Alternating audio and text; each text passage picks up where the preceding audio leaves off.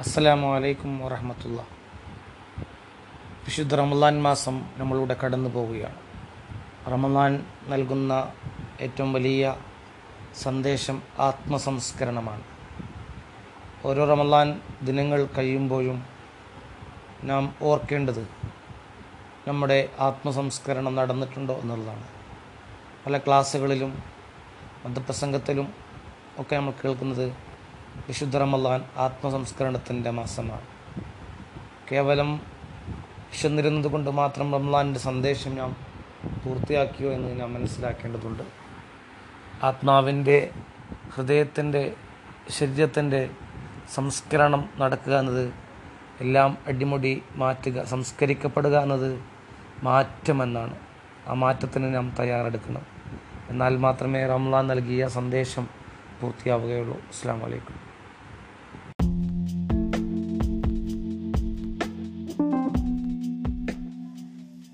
അസ്സാം വലൈക്കും വിശുദ്ധ റമലാനിന്റെ ഓരോ ദിനങ്ങളും കടന്നു പോയിക്കൊണ്ടിരിക്കുകയാണ് ഇസ്ലാമിന്റെ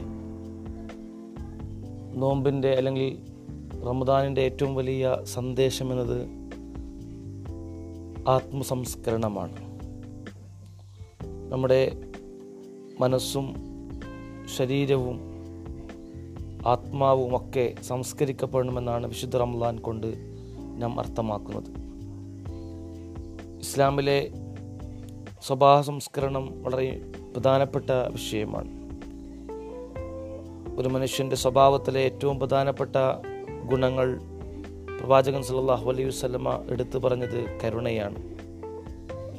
ഒരു മുസ്ലിമിന്റെ മനസ്സ് എപ്പോഴും കരുണയും കൃപയും നിറഞ്ഞ് തുളുമ്പുന്ന മനസ്സായിരിക്കണം എന്ന് പ്രവാചകൻ സല്ലല്ലാഹു അലൈഹി വസ്ലമ പറഞ്ഞിട്ടുണ്ട്.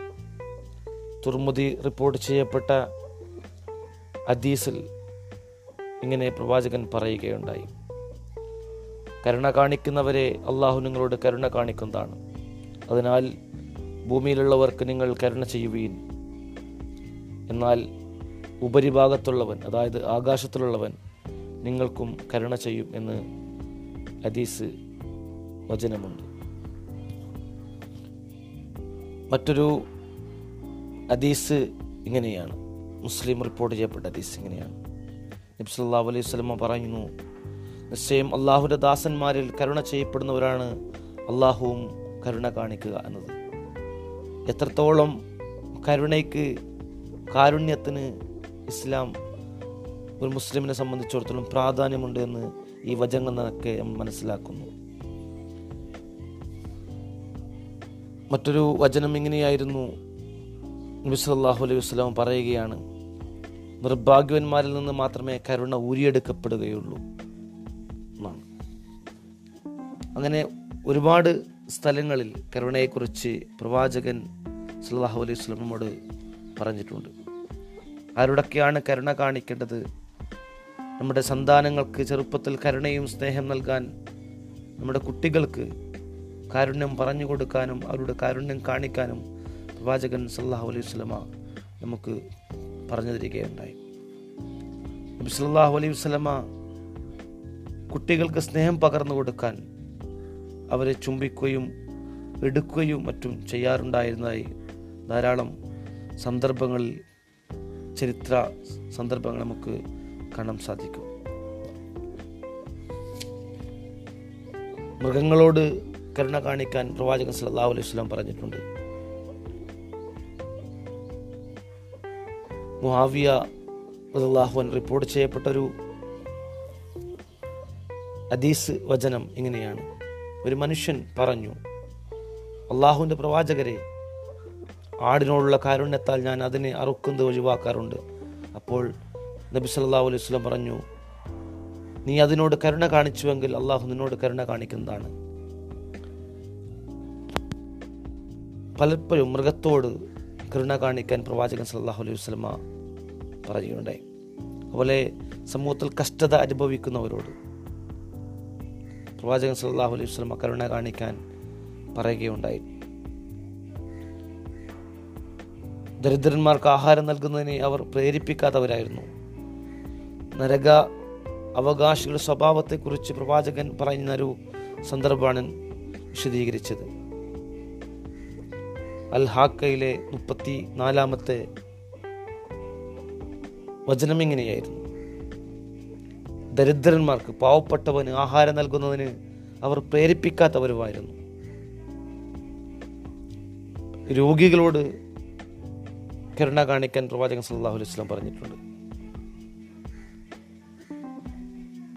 പലപ്പോഴും രോഗികളെ സന്ദർശിക്കുകയും കരുണ പ്രകടിപ്പിച്ച് അവരുടെ അടുത്തിരിക്കുകയും പ്രവാചകൻ ചെയ്യുമായിരുന്നു.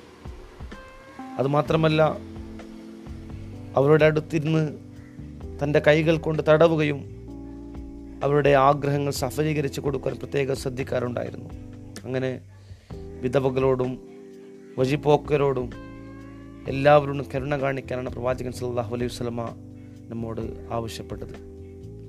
ഇസ്ലാമിൽ കാരുണ്യത്തിന് എത്രത്തോളം പ്രാധാന്യമുണ്ട് എന്നാണ് ഈ സന്ദർഭങ്ങളെല്ലാം മനസ്സിലാക്കുന്നത്.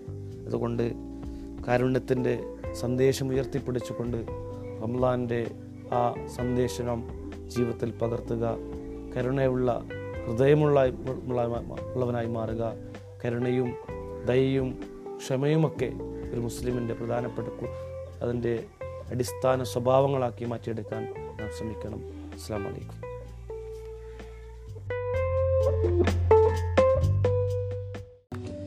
നമ്മൾ ഒരുപാട് കേൾക്കുന്ന ഒരു വാക്കാണ് ഇക്ലാസ് മലയാളത്തിന്റെ അതിന്റെ അർത്ഥം ആത്മാർത്ഥത എന്നതാണ്.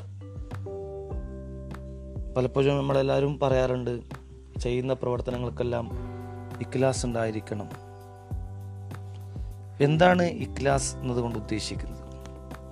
ഞാൻ നേരത്തെ പറഞ്ഞു മലയാളത്തിലെ അതിന്റെ ഒരു അർത്ഥം പരിശോധിക്കുമ്പോൾ ആത്മാർത്ഥത എന്നാണ് നമ്മൾ മനസ്സിലാക്കുന്നത്.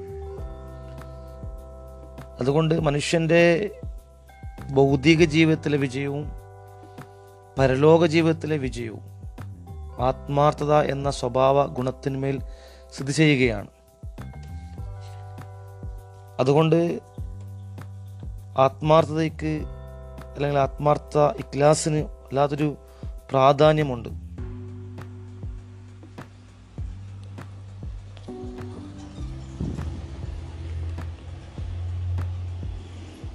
പിശാജ് പറയുകയുണ്ടായി. ദൈവത്തോട് പിശാജ് അള്ളാഹുവിനോട് പിശാജ് പറയുകയുണ്ടായി അത്രേ. നമസ്കരിക്കുന്ന സ്ത്രീ പുരുഷന്മാരെ ദുർമാർഗത്തിലാക്കുവാൻ തനിക്ക് സാധിക്കുകയില്ല എന്ന് പിശാജ് ഒരിക്കലും പറഞ്ഞിട്ടില്ല. നമസ്കരിക്കുന്ന ആളുകളെ ദുർമാർഗത്തിലേക്ക് കൊണ്ടുപോകാൻ തനിക്ക് സാധിക്കും. എങ്ങനെയാണ് സാധിക്കുന്നത്? നമസ്കരിക്കുന്നവരെ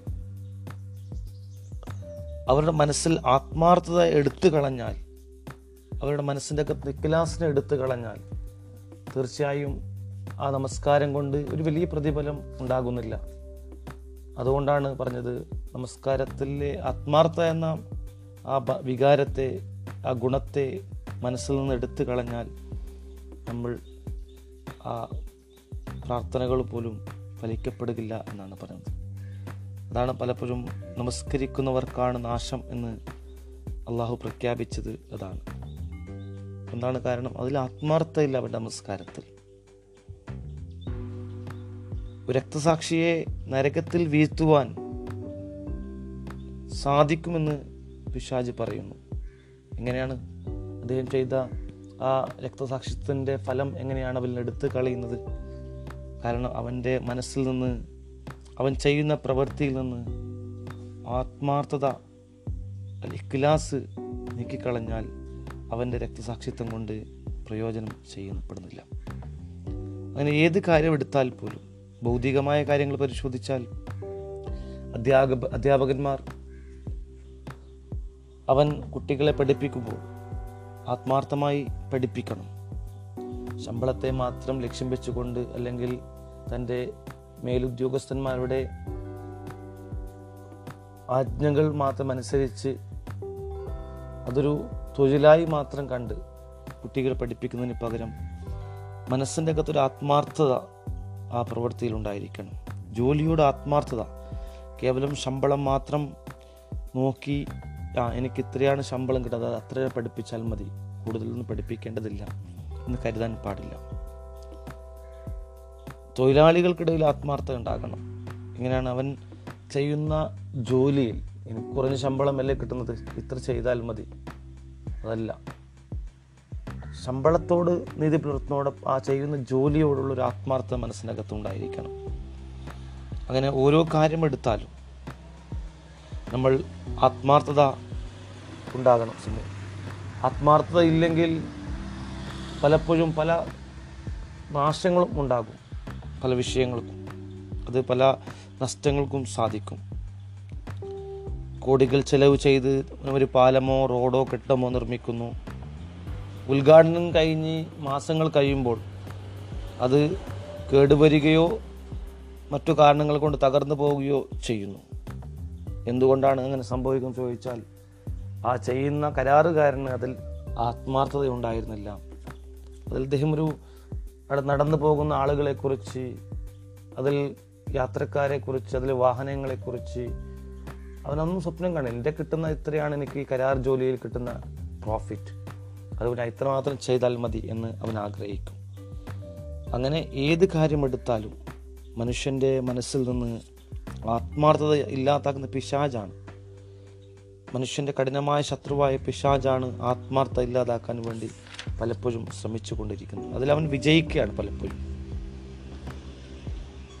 നബിമാരുടെ സ്വഭാവം വിശുദ്ധ ഖുർആൻ വിവരിക്കുന്നിടത്തൊക്കെ പറയുന്നത് വിശുദ്ധ ഖുർആനിൽ പല സ്ഥലങ്ങളിലായി പറയുന്നത് പ്രവാചകന്മാരുടെ സ്വഭാവത്തെക്കുറിച്ച്. എന്താ പറയുന്നത്? സുഹൃത്തിൽ മറിയം അമ്പത്തിയൊന്നാമത്തെ വചനം. നിശ്ചയമായും അദ്ദേഹം ആത്മാർത്ഥതയുള്ളവനും പ്രവാചകനായ ദൂതനുമായിരുന്നു. അദ്ദേഹം പ്രവാചകനെ കുറിച്ച് പറയാം. ആത്മാർത്ഥയുള്ളവനാണ് പ്രവാചകൻ എന്ന് അങ്ങനെ പല സ്ഥലങ്ങളിലായി ആത്മാർത്ഥതയെക്കുറിച്ച് നമ്മൾ ഇഖ്ലാസിനെ കുറിച്ച് ഒരുപാട് പഠിക്കേണ്ടതുണ്ട് എന്നാണ്. ചില ആളുകളും ചോദിക്കാറുണ്ട് നീ എന്തിനാണ് ജോലിക്കാരോട് ഇത്രയും തുച്ഛമായ ശമ്പളത്തിന് ഇത്ര ആത്മാർത്ഥമായി ജോലി ചെയ്യുന്നത്? നിനക്ക് ചെറിയ ശമ്പളമല്ലേ കിട്ടുന്നത്? എന്തിനാണ് ഇത്രയധികം ആത്മാർത്ഥത കാണിക്കുന്നത്? അപ്പോൾ നമ്മൾ മനസ്സിലാക്കേണ്ടത് ആത്മാർത്ഥത എന്ന് പറയപ്പെടുന്നത് ഒരു മുസ്ലിമിന്റെ ഏറ്റവും വലിയൊരു ആത്മീയമായ ഗുണമായിട്ടാണ് നമുക്ക് കാണേണ്ടത്. അതിനുള്ള പ്രതിഫലം ചെയ്യുന്ന ജോലിക്കുള്ള പ്രതിഫലം ഭൗതികമായ നേട്ടം മുതലാളി അല്ലെങ്കിൽ തൊഴിൽ ഉടമ തരുമെങ്കിലും ആത്മാർത്ഥമായി ദൈവീകമായ പ്രീതി ലക്ഷ്യമാക്കിക്കൊണ്ട് അവൻ ആ ജോലി ചെയ്യുമ്പോൾ അത് ഭൗതികമായ ജോലി ആയിക്കോട്ടെ അല്ലെങ്കിൽ ആരാധന കർമ്മങ്ങളായിക്കോട്ടെ അതിനുള്ള പ്രതിഫലം തീർച്ചയായും ദൈവം പടച്ച തമ്പുരാൻ നൽകുക തന്നെ ചെയ്യും. അതുകൊണ്ട് ഒരു മുസ്ലിമിന്റെ വിശ്വാസിയുടെ ഏറ്റവും വലിയ പ്രധാനപ്പെട്ട ഗുണമായി ഇഖ്ലാസ് അല്ലെങ്കിൽ ആത്മാർത്ഥത ഉണ്ടാകണം. പിശാജിന്റെ ഏറ്റവും വലിയ കഠിനമായ ശത്രു ആത്മാർത്ഥതയാണ്. പിശാജ് മനുഷ്യന്റെ ആത്മാർത്ഥത എപ്പോഴും ഇല്ലാതാക്കാൻ ശ്രമിച്ചു കൊണ്ടിരിക്കുന്നത് അന്നേരം ആത്മാർത്ഥത ഇല്ലാതായി കഴിഞ്ഞാൽ ആ ചെയ്ത പ്രവൃത്തികൾക്കെല്ലാം പ്രതിഫലം നഷ്ടപ്പെടും. അവ നരകാവകാശിയായി മാറും. അതുകൊണ്ട് എല്ലാ കാര്യത്തിലും നാം ആത്മാർത്ഥമുള്ളവരായിരിക്കണം ചിലപ്പോൾ ഭൂമിയിൽ ആത്മാർത്ഥത ചെയ്തവൻ ചില നേട്ടങ്ങൾ ഉണ്ടാകണമെന്നില്ല ചിലപ്പോൾ കപടന്മാർക്കാണ് സർവരംഗത്തും പരിഗണനയും ആദരവും ലഭിക്കുന്നത്. യജമാനെ കാണിക്കാൻ വേണ്ടി അവൻ കൂമ്പിൽ ചിലപ്പോൾ അമിതമായി ജോലി ചെയ്യുന്നു. യജമാനമല്ലേ മുമ്പിലൂടെ അല്ലെങ്കിൽ തൊഴിലുടമ പോകുമ്പോൾ ജോലി ചെയ്യാതിരിക്കുന്നു.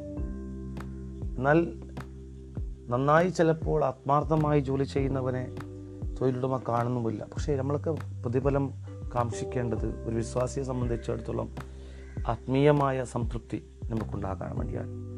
അതുകൊണ്ട് ആത്മാർത്ഥതയുള്ള തൊഴിലാളിയായി ജീവിക്കുക ആത്മാർത്ഥതയുള്ള അധ്യാപകനായി ജീവിക്കുക ആത്മാർത്ഥതയുള്ള ഒരു വിദ്യാർത്ഥിയായി ജീവിക്കുക ആത്മാർത്ഥതയുള്ള ഒരു ദൈവദാസനായി ജീവിക്കുക എന്നതാണ് ഏറ്റവും പ്രധാനപ്പെട്ട സന്ദേശം.